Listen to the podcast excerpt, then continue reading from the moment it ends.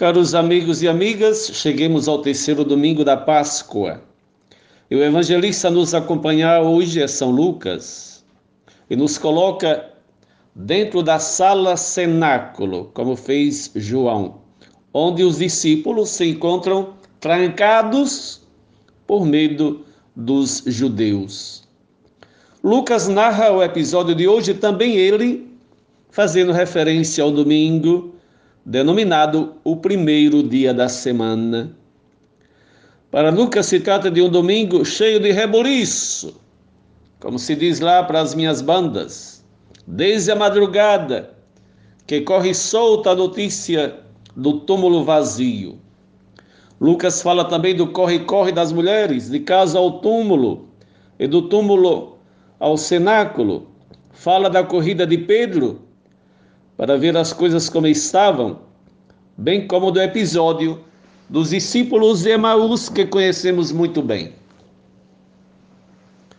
Era já noite alta, não sei se seu risonho, quando os discípulos de Emaús, retornados em pressa para Jerusalém, narram o acontecido e estavam ainda falando quando Jesus em pessoa aparece no meio deles.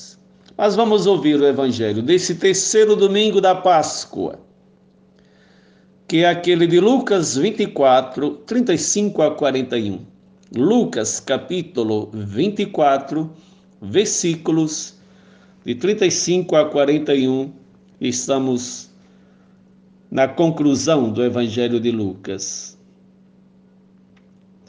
E eles, por sua vez, contaram o que tinha acontecido pelo caminho e como haviam reconhecido quando ele partiu o pão.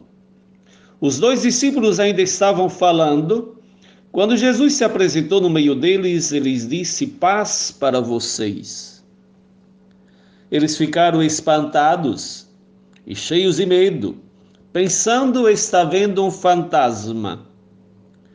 Jesus lhes perguntou: Por que vocês estão perturbados? E por que surgem dúvidas no coração de vocês? Vejam minhas mãos e meus pés, sou eu mesmo. Toquem em mim e entendam que um fantasma não tem carne nem osso, como vocês estão vendo que eu tenho. Dizendo isso, mostrou para eles as mãos e os pés. Mas eles ainda não acreditavam por causa da alegria e porque estavam assustados. Então Jesus lhes disse: Vocês têm alguma coisa para comer? Ofereceram-lhe um pedaço de peixe assado. Ele o pegou e comeu diante deles. E depois lhes disse: São essas as palavras que eu lhes falei quando ainda estava com vocês. Tinha de se cumprir tudo o que sobre mim está escrito na lei de Moisés, nos profetas e nos salmos. Então abriu a inteligência deles para que compreendessem as Escrituras. Eles disse: Assim está escrito, que o Messias tinha de sofrer e ressuscitar dos mortos no terceiro dia. E que em seu nome fosse anunciado o arrependimento para o perdão dos pecados a todas as nações, começando por Jerusalém. Vocês são testemunhas disso. Vamos aos nossos cinco pãezinhos. Primeiro pãozinho, quanta lentidão! O Papa Francisco usou uma frase muito significativa quando presidiu a missa no domingo passado, no Santuário da Divina Misericórdia, nos arredores do Vaticano que é que disse o Papa? Jesus, uma vez ressuscitado, vai ressuscitar os discípulos. Com razão. Não por acaso estamos escutando, nesses últimos domingos, como uma espécie de refrão. Jesus que sempre encontra esses discípulos com as portas fechadas, trancados. Enquanto a porta do túmulo de Jesus foi escancarada, os discípulos permanecem dentro dos seus túmulos. Enquanto Jesus já superou a morte e vive entre os seus, os discípulos retêm que tudo foi belo enquanto durou. e que a esperança de um novo tempo prometido por Jesus em Nazaré não passou de uma doce ilusão. Se trata verdadeiramente de uma ressurreição, de um renascimento, de um reencontro. Porque se na hora da paixão o abandonaram, agora não o reconhecem. Abandonado e desconhecido. Assim se viu Jesus na hora da paixão e se vê agora diante dos seus.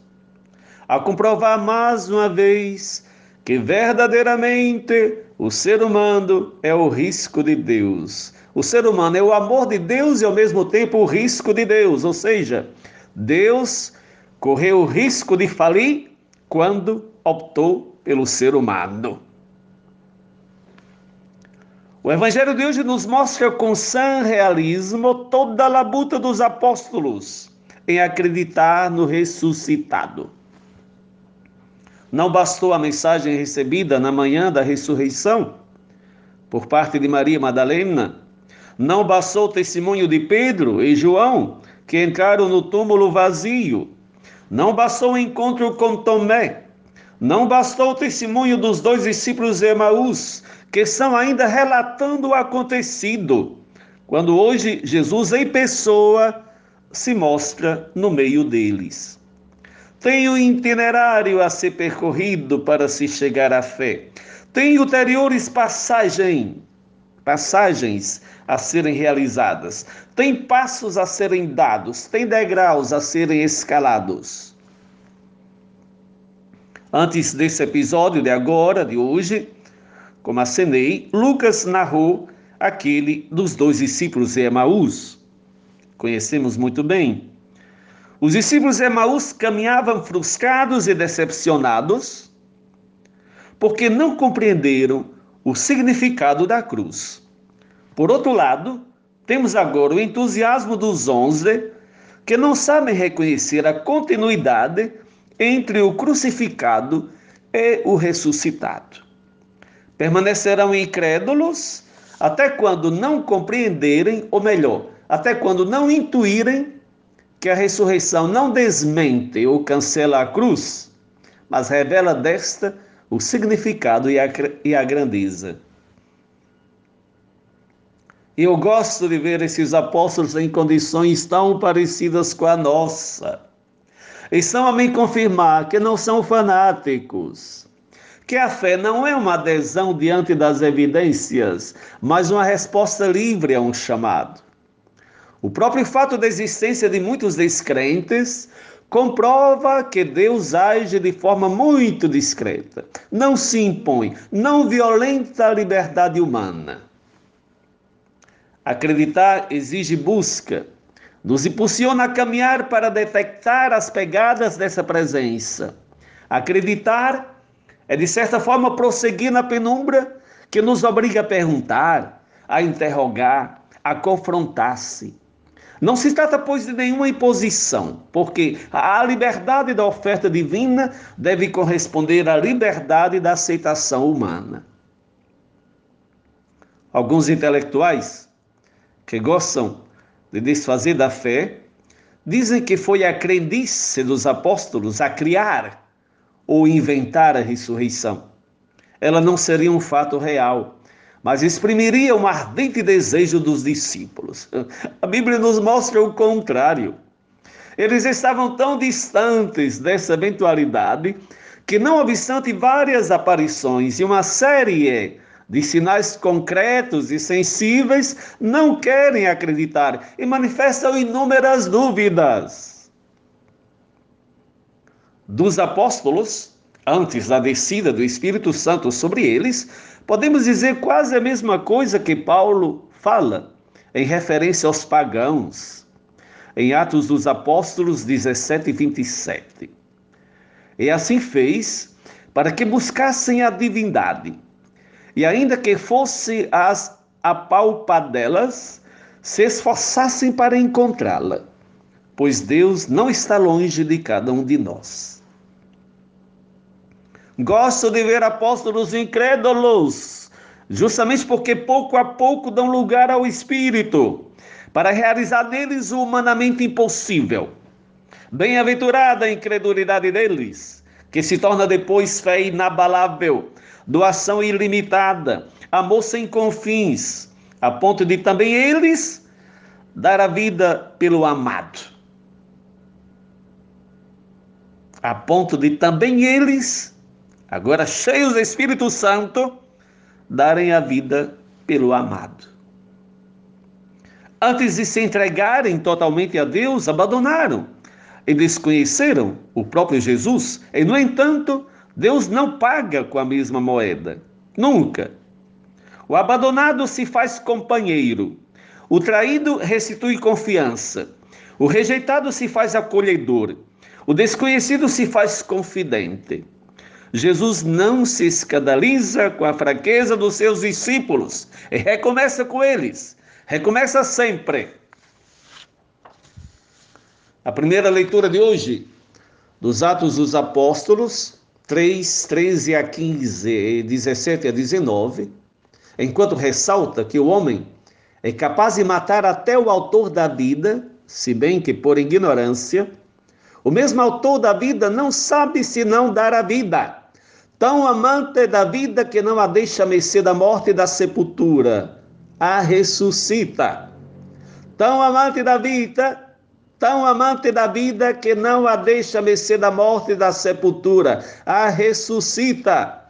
Deus nunca se dá por vencido, dá sempre a volta por cima e chega a escavar o bem até mesmo nos erros humanos.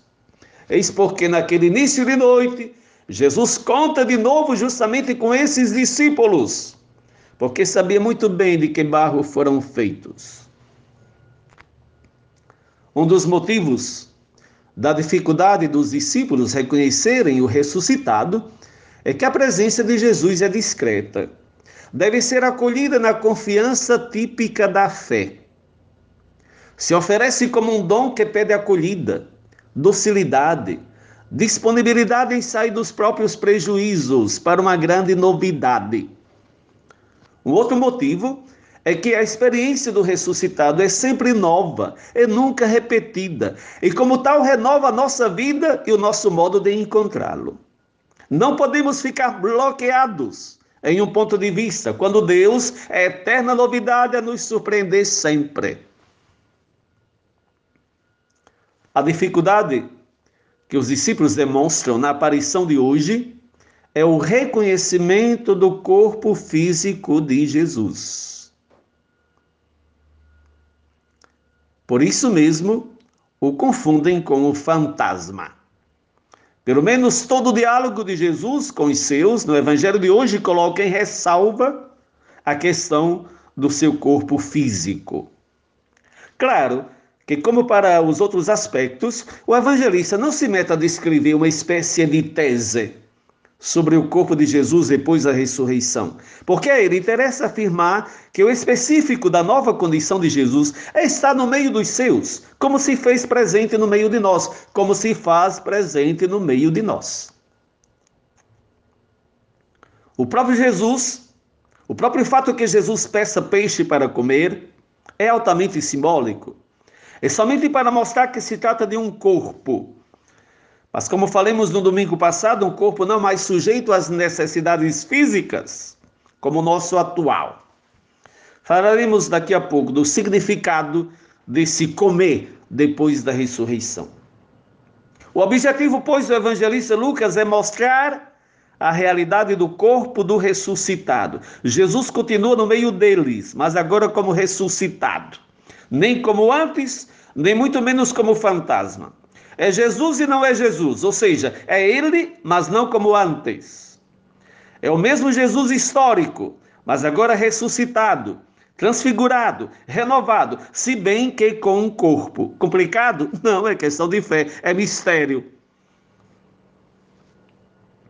O seu é um corpo que não ficou prisioneiro dos laços da morte, mas foi destinatário da ação revitalizante de Deus. O ressuscitado abateu as barreiras da morte, se desvinculou dos laços dos abismos e nos espera para o banquete na eternidade. Não devemos esquecer que a alegria cristã é gerada por um encontro. e não deve ser confundida com uma rápida e superficial excitação do coração. Os discípulos estão sendo educados a vê-los com olhos novos e, sobretudo, com o coração renovado. Lucas está dizendo, em outras palavras, que a fé pascal se chega não por devoção ou milagrosamente, mas por reflexão e meditação e, sobretudo, abrindo o coração para a ação de Deus. A ação de Deus na sua constante história de interventos a favor da vida que vence a morte.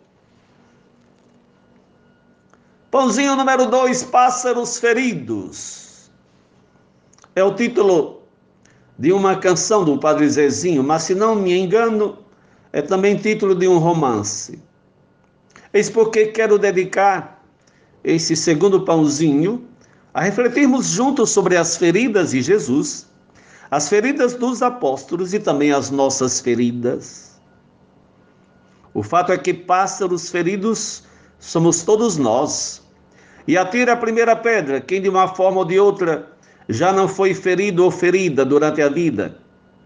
Aliás, somos todos feridos, sobretudo por causa do pecado. Que atenção, não se trata somente de um ato contra a moral, mas o pecado, na sua originalidade, é vida errada. É vida que vai na direção oposta daquela querida e dada por Deus. Nesse caso, se o pecado é, segundo a etimologia da palavra, o falimento existencial, então só a ação vivificante de Deus pode levá-la à redenção humana. Os discípulos, de certa forma, também se sentiam feridos, ou pelo menos decepcionados. Tinham deixado tudo para seguir aquele profeta potente, em palavras e em ações. Deixaram as redes, o lago, o trabalho. Se distanciaram da própria família. E agora, depois da sexta-feira da paixão, precisam recomeçar, retomar as redes abandonadas, retomar a existência que precedeu a experiência com o Mestre. Para eles, a pedra colocada sobre aquele túmulo representava o fim de suas esperanças. Mas foram justamente as feridas do crucificado ressuscitado a curar as feridas deles e as nossas. São as feridas do ressuscitado, vencedor da morte e vivente para sempre, que cicatrizam nossas feridas. Fomos curados por suas chagas porque a morte do filho não suscitou a ira do pai, mas é fonte de perdão divino, perdão sem limites. Jesus, como evento de reconciliação, elimina o pecado do mundo.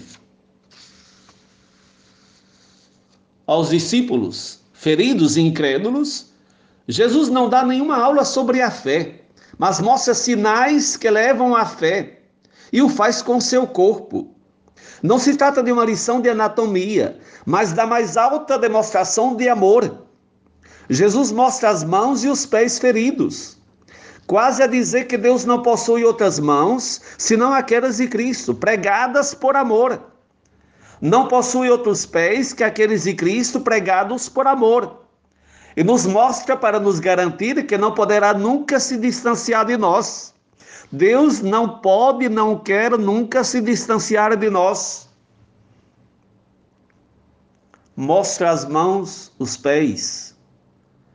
Segundo São João, mostra também o lado.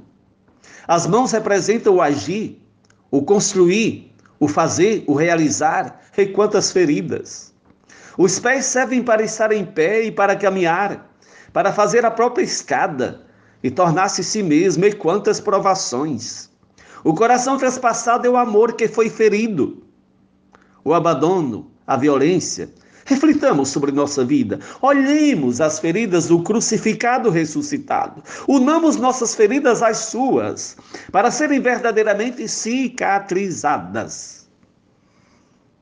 Quantos de nós gostaríamos de descartar a possibilidade de sermos feridos durante o nosso trajeto existencial?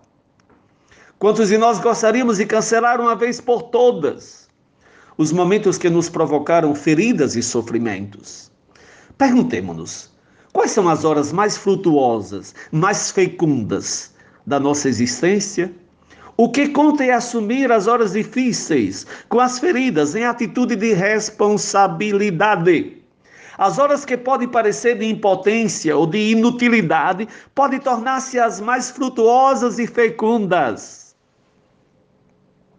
Nada se perde. Cada ato de bondade traz em si um sabor de eternidade. Em Cristo, crucificado, ressuscitado.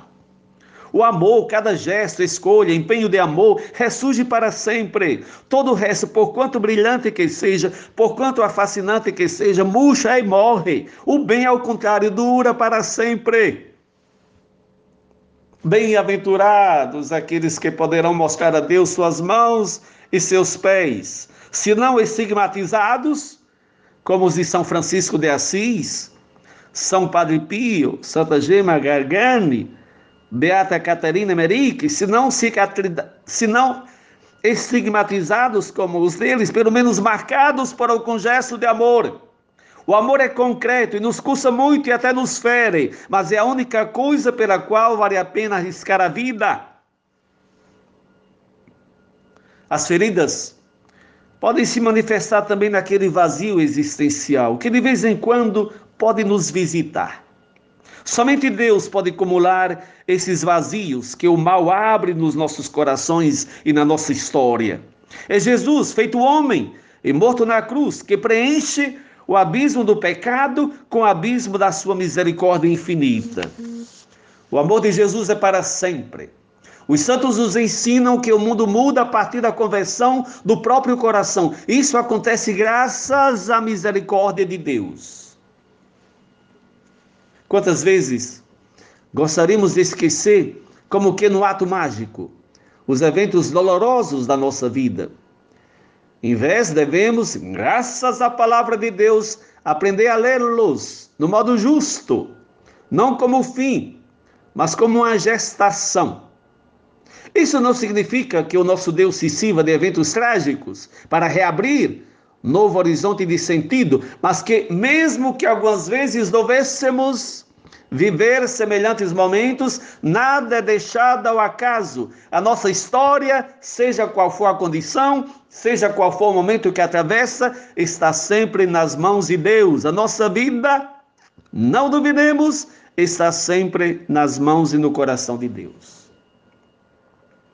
Foi a luz da Páscoa a curar as feridas dos apóstolos como é a luz da Páscoa a curar nossas feridas. Aquela luz que dissipou para sempre as trevas e as sombras da morte. Esse mundo não é um sepulcro, mas um ventre, no qual crescemos e nos preparamos para a vida sem limites, sem confins. O criado desembocará, a criação desembocará em novos céus e nova terra, como nos recorda a primeira carta de Pedro 3,13. E naquele dia do nosso encontro com Deus vivente, Ele verificará nossas mãos e nossos pés, procurando neles, se neles estão impressos os estigmas, se neles estão impressas as estigmas, ou pelo menos qualquer marca de amor. Pãozinho número 3, abram a mente e o coração. O Evangelho não omite os sentimentos contrastantes do coração dos apóstolos. A vida dos apóstolos é um livro aberto. Os evangelistas esses dias narram como Jesus os encontra fechados, amedrontados, incrédulos e decepcionados. A incredulidade, pois, não é uma exclusividade de Tomé, é comum a todos eles. O episódio de hoje narração de Lucas, nos mostra o anoitecer do domingo, uma jornada tumultuada, agitada, por todas aquelas notícias desconcertantes de um morto que em vez parecia vivo e se fazia ver.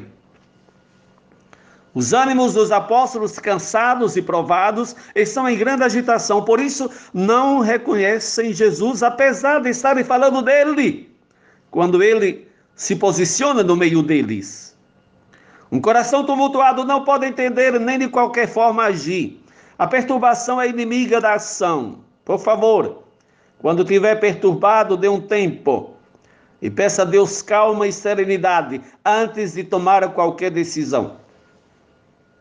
São Pedro Crisólogo, comentando o episódio de hoje, diz que credulidade e incredulidade devastam o ânimo deles como uma guerra sem trégua. Os sentimentos e os pensamentos dos discípulos eram divididos entre os inumeráveis milagres que revelam Cristo e as múltiplas humilhações da sua morte, entre os sinais da sua divindade e a fraqueza da sua carne, entre o horror da sua morte e as graças da sua vida. É, pois, um clima de alvoroço, aquele no qual os discípulos se encontram, quando Jesus se coloca no meio deles. Estão falando de Jesus, mas não reconhecem Jesus. Porém, de uma hora para outra, tudo se transforma em uma alegria tão desenfreada que o evangelista chega a dizer que também essa alegria é um dos motivos por que não acreditam, mas quem já viu? A alegria impede de acreditar ou acreditar provoca alegria? Como explicar essa mistura de reações tão opostas? Presentes em um mesmo episódio, aliás, em um mesmo momento, do medo à alegria. Estamos realmente aos opostos, aos extremos. Uma reação que tem cheiro de inexplicável. Como conciliar alegria com a dúvida? Se vê que se tratava mais de euforia que de alegria, como acontece com tantos cristãos que se encantam diante de um encontro que aparentemente os abre à fé, de uma experiência aparentemente mística, de um empolgante entusiasmo, mas depois, quando se dão conta que a vida cristã não é ausência de provações, se esfriam, desistem da caminhada, abandonam aquele Deus a quem tinham jurado para sempre mudar de vida. A sensação de eterno transformou-se em euforia passageira. O que parecia chama do Espírito Santo não passou de fogo de palha. Não foi nem a alegria, nem a visão, nem as narrações das aparições que fizeram os apóstolos hoje se render à verdade sobre o ressuscitado. E o que foi? Uma porção de peixe assado. O mais simples dos sinais. A mais humana e primária necessidade do corpo, que é a comida que faz de Jesus o mais próximo e o mais familiar possível. E essa será uma das provas que os apóstolos darão sobre o ressuscitado. Comemos e bebemos com ele depois da sua ressurreição dos mortos, como encontramos em Atos dos Apóstolos 10, 41. É claro que aqui precisamos explicar alguma coisa porque verdadeiramente nos deixa perplexos vê Cristo comendo depois da ressurreição, como se se tratasse de um corpo reanimado e não ressuscitado. Poderia ser coisa normal se se tratasse de Lázaro ou da filha de Jairo, a qual o próprio Jesus mandou dar-lhe de comer, porque realmente ali se tratava de corpos reanimados. Se bem que sempre chamamos de ressurreição, de ressurreição se trata, mas não daquele tipo de ressurreição de Jesus, que será também a nossa no último dia. Duas coisas diversas. O apóstolo Paulo nos assegura que o corpo dos ressuscitados não é material, como aquele que temos nesse momento, nesse mundo. Essa afirmação se encontra em 1 Coríntios 15, 35 a 44. Entre outras verdades, o apóstolo declara que é semeado um corpo psíquico e ressuscita um corpo espiritual. É, pois, um corpo espiritual que passa através das portas fechadas, como vemos em João 20 e 26. Consequentemente, não pode comer. Me vem em mente uma passagem do livro de Tobias, 12, 19, falando do arcanjo Rafael. No momento em que ele se fez reconhecer como anjo, declara: a vocês parecia que eu comesse, mas eu não comia nada. O que vocês viam era só aparência. Atenção que Lucas usa desse subterfúgio, se posso usar essa expressão, para nos fazer acolher o sentido mais profundo. A insistência de Lucas sobre a corporeidade do ressuscitado nasce de uma preocupação pastoral. Tinha muita infiltração grega no meio dos cristãos, das comunidades para as quais Lucas se dirige. Para a cultura grega, como sabemos, a ressurreição corpórea era inconcebível. Não esqueçamos que foi em Atenas, Atenas, capital da Grécia, que o Estado se esvaziou quando o apóstolo Paulo começou a afirmar a ressurreição de Cristo e, consequentemente, a nossa. Em Atos dos Apóstolos 17, 31, 32.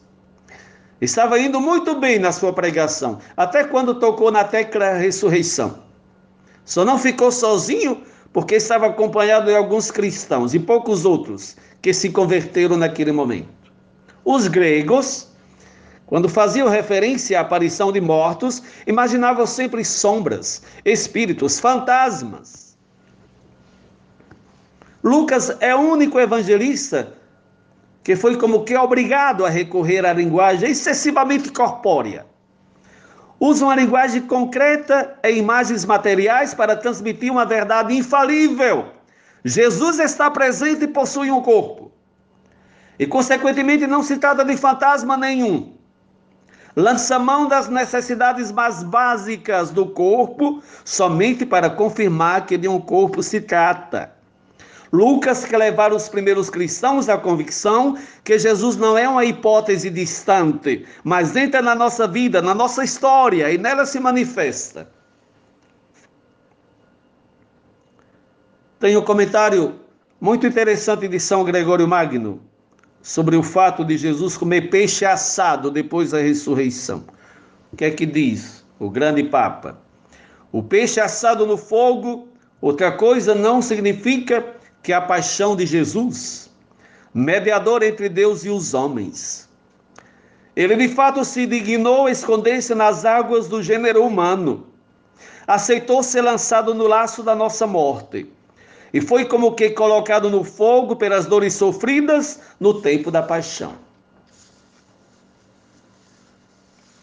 Esse esclarecimento, que me faz prolongar um pouco esse terceiro pãozinho, é para evitar de pensar no Cristo ressuscitado que sai por aí, se alimentando à torta e à direito, como se diz lá para as minhas bandas.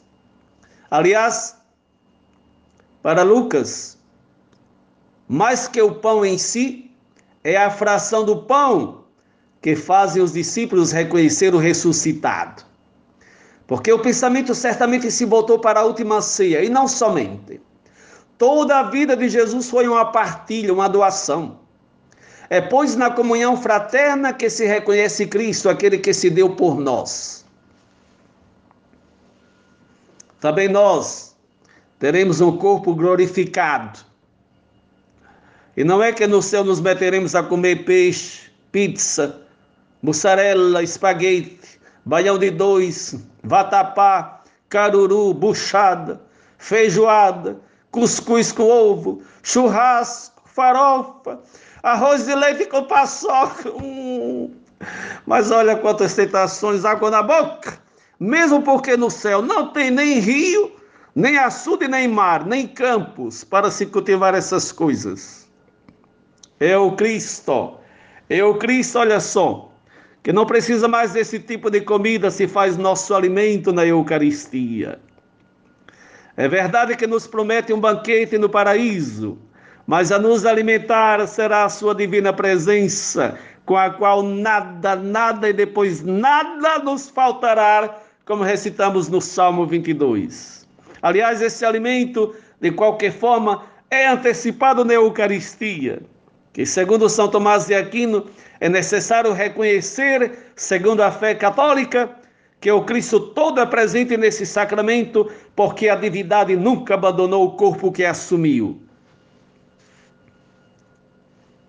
O ressuscitado tem um corpo, como nós também o temos.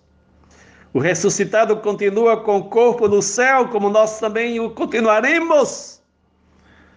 A diferença é que não será o mesmo corpo daqui da terra. A ressurreição não será, pois, um retorno à vida de antes. Deus não pode ter decretado a morte do ser humano para depois dar a mesma vida de antes. Nossa ressurreição, repito, como aquela de Jesus, não será a reanimação de um cadáver. A vida nova que Deus reserva para cada um de nós será muito diversa daquela que temos hoje. Mesmo que essa de agora é já vivificada no seu amor, mas ainda não na sua plenitude. O que virá é muito melhor. E se afirma essa verdade não para desvalorizar a vida presente, mas ao contrário, vivendo bem essa vida presente, como dom de Deus, portanto, vivida no amor e para o amor, nos introduzimos já naquela eterna, mas é só uma introdução.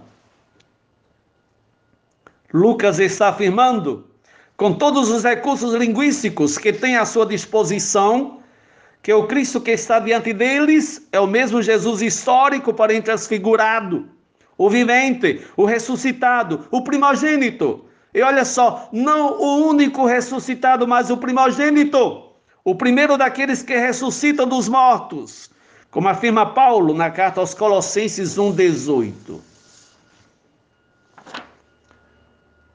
O grande liturgista de nome Romano Guardini afirma textualmente a condição do Cristo ressuscitado. O que é que ele diz? O Senhor mudou. Não vive mais como antes. A sua existência não é compreensível. E, no entanto, é corpórea. Compreende toda a sua vida vivida, o destino atravessado, a sua paixão e a sua morte. Tudo é realidade mesmo que mudada, mas sempre tangível realidade. E tem mais. Não é só a questão da comida. Tem uma outra coisa estranha no episódio de hoje. Geralmente uma pessoa se dá a conhecer pelo rosto. Porém, Jesus, em vez de convidar os discípulos a fixar o seu rosto, os convida a fixar as suas mãos e os seus pés porque trazem aqueles sinais da paixão que a ressurreição não removeu. É um estranho modo de reconhecer aquele apresentado por Cristo. As mãos e os pés feridos se tornam quase que a nova carteira de identidade do Cristo ressuscitado. É necessário, pois, abrir a mente. E o primeiro passo para abrir a mente é libertar-se dos prejuízos e o primeiro prejuízo a ser eliminado é aquele de imaginar Jesus como um que não corresponde ao Jesus verdadeiro. Atenção, que aquela afirmação de Jesus, não sou um fantasma, pode chegar a cada um de nós, que podemos até não confundir com o fantasma. Mas quantos cristãos, quantos cristãos o têm como uma emoção ocasional, como um jogo de sombra sobre o muro da vida, um mito, mesmo que magnífico e necessário, um rito semanal. Enquanto não o acolhemos como Senhor da nossa vida, causa dos nossos dias, sentido da nossa existência, ar que respiramos, alimento que nos fortalece, nossa ressurreição em nossa vida, não o teremos verdadeiramente como Salvador. Ou tudo ou nada. O Cristo não é um a mais na nossa vida, é o tudo. Tudo nele é maior que qualquer parte ou situação da nossa vida, muito maior. Pãozinho número, número 4. Faltavam as escrituras. Jesus, como sempre, usa métodos divinos para se manifestar ressuscitado. Usa sinais para nos indicar como viver com o ressuscitado e como ressuscitados. Com Maria Madalena se faz jardineiro. Com os discípulos de Emaús se faz peregrino, mas somente para ter acesso ao coração das pessoas. A pedagogia humana é um pouco diversa. Maria Madalena o confunde com um ladrão de defuntos. Os discípulos de Emaús como um desatualizado, visto ser o único a não saber o que aconteceu com Jesus em Nazaré nos últimos dias em Jerusalém. Os onze, hoje, o confundem com o fantasma. Essa de hoje doeu, porque chegou ao nível mais baixo da superstição. Se acreditar em fantasma em si mesmo é comportamento infantil, imagine reduzir o Filho de Deus a um fantasma. Aos apóstolos faltavam aquela abertura às Escrituras. A incredulidade dos discípulos demonstra pouca familiaridade com a palavra de Deus. Lucas, por três vezes, no relato das aparições do ressuscitado, insiste sobre a necessidade de entender as Escrituras, de se abrir às Escrituras. Precisamos abrir nossa mente à inteligência das Escrituras. A palavra de Deus, de fato, nos permite reconhecer através qual escada Deus entra na nossa vida pessoal e comunitária. A nos salvar não é a visão, como somos tendentes a pensar, mas a escuta. Não basta ter encontrado o Senhor. Os dois discípulos de Emaús tinham caminhado por um bom pedaço de estrada ao lado do desconhecido. Estava ao lado deles e eles não o reconheceram. E olha que também os dois se encontram no cenáculo e estavam narrando o acontecido quando Jesus em pessoa se colocou no meio deles. E parece que também os dois estão entre os medrosos, os que confundem Jesus com fantasma. Mas será possível? Sim, é possível. O coração só muda quando faz atenção às Escrituras, porque somente as Escrituras dizem tudo quanto deveria acontecer com Jesus de Nazaré. É a palavra de Deus que nos faz ler a ressurreição, não como um evento que vem depois da paixão e morte, apenas cronologicamente, mas como alguma coisa que sucede justamente graças à paixão e à morte. Justamente como Jesus tinha anunciado várias vezes durante sua vida ministerial ao lado dos seus discípulos. São, pois, as Escrituras que permitirão decifrar o que aconteceu com Jesus, o sentido de tudo. Todo o Antigo Testamento, que Jesus o chama de Lei de Moisés, profetas e salmos, apontavam para Jesus. E os discípulos deveriam saber que se trata de uma palavra viva, dinâmica. Orígenes, um dos máximos escritores cristãos da antiguidade, dizia que parar na letra é deter-se na pequena lâmpada da profecia, enquanto já resplandece o pleno sol de Cristo. São as Escrituras que pouco a pouco nos colocam em condição de acolher a escada escolhida por Deus para salvar a humanidade. São as Escrituras que nos fazem superar as dificuldades que enfrentamos frente à novidade que Deus coloca diante de nossos olhos. É esse o motivo pelo qual a comunidade cristã celebra de domingo em domingo a Eucaristia. Não se limita em repetir o gesto que Jesus realizou na última ceia e que o confiou aos seus discípulos como testamento, novo testamento, nova aliança.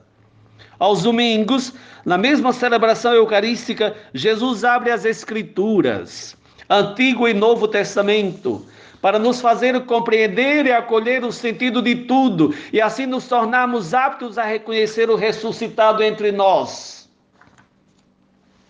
É pelas Escrituras que Cristo continua a mostrar aos discípulos suas mãos e seus pés, ou seja, os seus gestos de amor, e continua a mostrar a cada um de nós.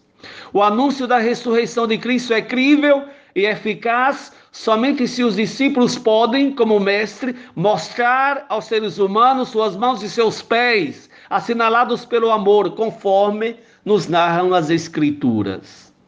Acreditar nas Escrituras comporta, pois, uma mudança radical no modo de pensar e de viver. Pãozinho número 5, último, testemunhas do amor. Quando Jesus foi confundido com um fantasma, a sua primeira reação, como já comentei, foi mostrar as feridas. Esse domingo passado questionou Tomé, porque pediu para tocar as suas chagas, hoje é ele que pede a todos os presentes naquela sala cenáculo de tocá-las. De que coisa era sinal aquelas feridas que ele pediu para tocar, senão do amor? Um fantasma ama. A imagem do fantasma é desmontada pela realidade do amor. Que o ressuscitado trouxesse ainda os sinais da paixão, significa que os sinais provocados pelo mal não se cancelam, mas se transfiguram. Uma violência sofrida permanece tal, uma afronta recebida permanece tal. E todavia, à luz da ressurreição, somos chamados a reler toda a nossa bagagem de mal segundo outro ponto de vista. Não precisou nenhum sermão ou lição de distinção entre um fantasma e os gestos da paixão, que foram gestos de amor. Para Jesus, de sermão bastava um, aquele da montanha.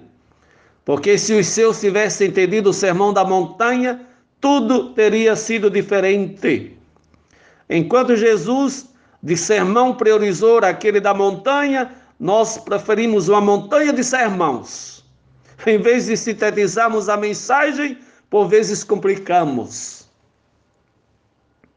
Falei domingo passado que devemos aprender a administrar nossos fracassos, nossas quedas, e hoje acrescento nossas feridas que outras pessoas provocaram na nossa vida, sem esquecer tantas outras que também nós provocamos. Passar a vida toda se fazendo de vítima não serve, piora a situação. Fazer de conta que nada aconteceu também não resolve. A solução é amar apesar de. Amar não obstante. Amar, mesmo sem ser amado. Não esqueçamos que a grande novidade do Evangelho e amar os inimigos. Isso requer uma estrada a ser percorrida e feliz de quem se decida encabeçá-la. Moer tudo dentro é pior, é melhor digerir. E o amor é o único modo de digerir o mal que pode se anear dentro de nós. Aquelas chagas de Jesus atestam que só o amor permanece para sempre e que só o amor é digno de fé. E é desse amor que nos tornamos missionários e testemunhas. Jesus, protagonista da caminhada da igreja, percorre conosco as veredas humanas da incredulidade para curá-la com a fé. E continua a caminhar no tempo, mostrando as mãos e os pés, na carne e nos ossos dos seres humanos. A comunidade é responsabilizada por Jesus ressuscitado com duas tarefas fundamentais. Quais são? Conversão e anúncio do perdão dos pecados. Jesus não pede imediatamente de fazer alguma coisa, mas de mudar o nosso modo de ser, mudar de mentalidade, que é justamente o significado de conversão. Não é difícil entender por que insistência na necessidade da conversão, mesmo depois da sua ressurreição, pois estamos vendo quanta dificuldade da parte dos discípulos de acreditar em Jesus ressuscitado. Sem mudança de vida não se pode anunciar perdão. Sem mudança de vida não se pode anunciar misericórdia. Sem mudança de vida não se pode anunciar ressurreição. Sem mudança de vida não se pode anunciar justiça. Não se pode anunciar vida eterna. A missão de perdoar os pecados é a mesma de dar a todos uma nova chance de vida, como tivemos nós, no momento em que fomos perdoados. Se a Páscoa é uma realidade regeneradora, como meditamos domingo passado, significa que essa nos oferece a todos nós a possibilidade de superar o passado e de construir alguma coisa de novo e de belo. Deus deseja tanto perdoar que os apóstolos, mesmo sem negar a gravidade da morte de Jesus, afirmam que os que o mataram agiram por ignorância, para que, reconhecendo a ignorância, esta ceda lugar ao conhecimento, o pecado à graça, a morte à vida.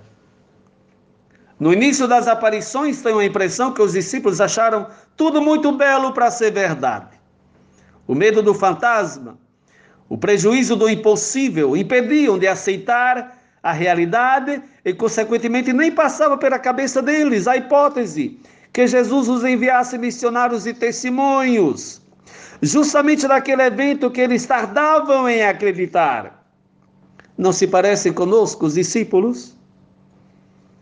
Como nos comportamos diante de experiências sobrenaturais? Como respondemos ao apelo de Cristo de trabalhar na sua missão? O convite do ressuscitado a tocá-lo, o pedido de alguma coisa para comer, fazem com que o incredível se torne acessível, o sonho se faça sinal, a vida vença a morte. A luz da Páscoa revela a mesquinhez de toda a situação, de toda a sedução do mundo presente e escancara as mentes e os corações para a realidade absolutamente nova sobre o mundo dos ressuscitados. Mundo que a fascina e suscita maravilhas e temor, justamente porque é o mundo de Deus. Os discípulos amedrontados deverão aprender que o contrário do medo não é a coragem, mas o amor.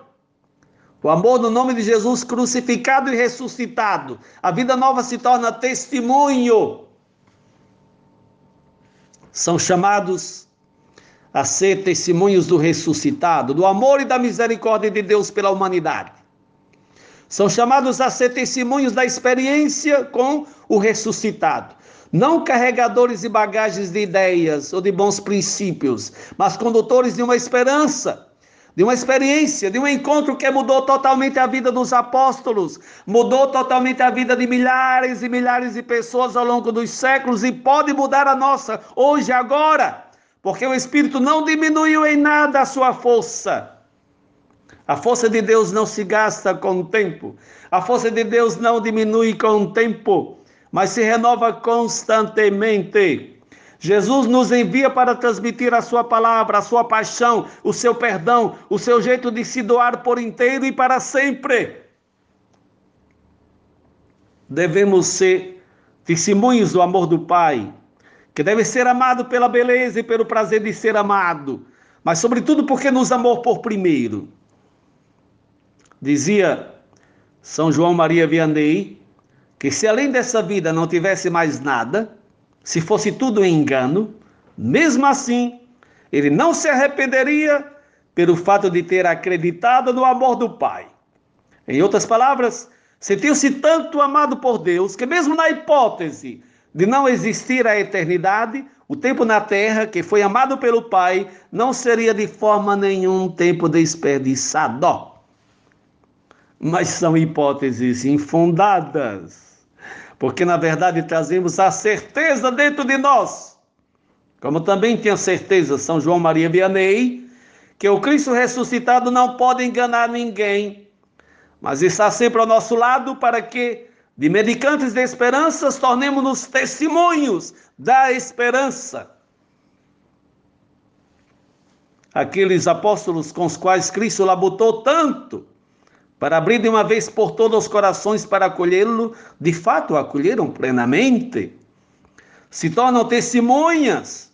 Começamos seguindo seus atos na primeira leitura de todos os domingos desse tempo da Páscoa. É belíssimo. O evangelho que fala das dificuldades do início e os atos dos apóstolos que falam da coragem da continuação.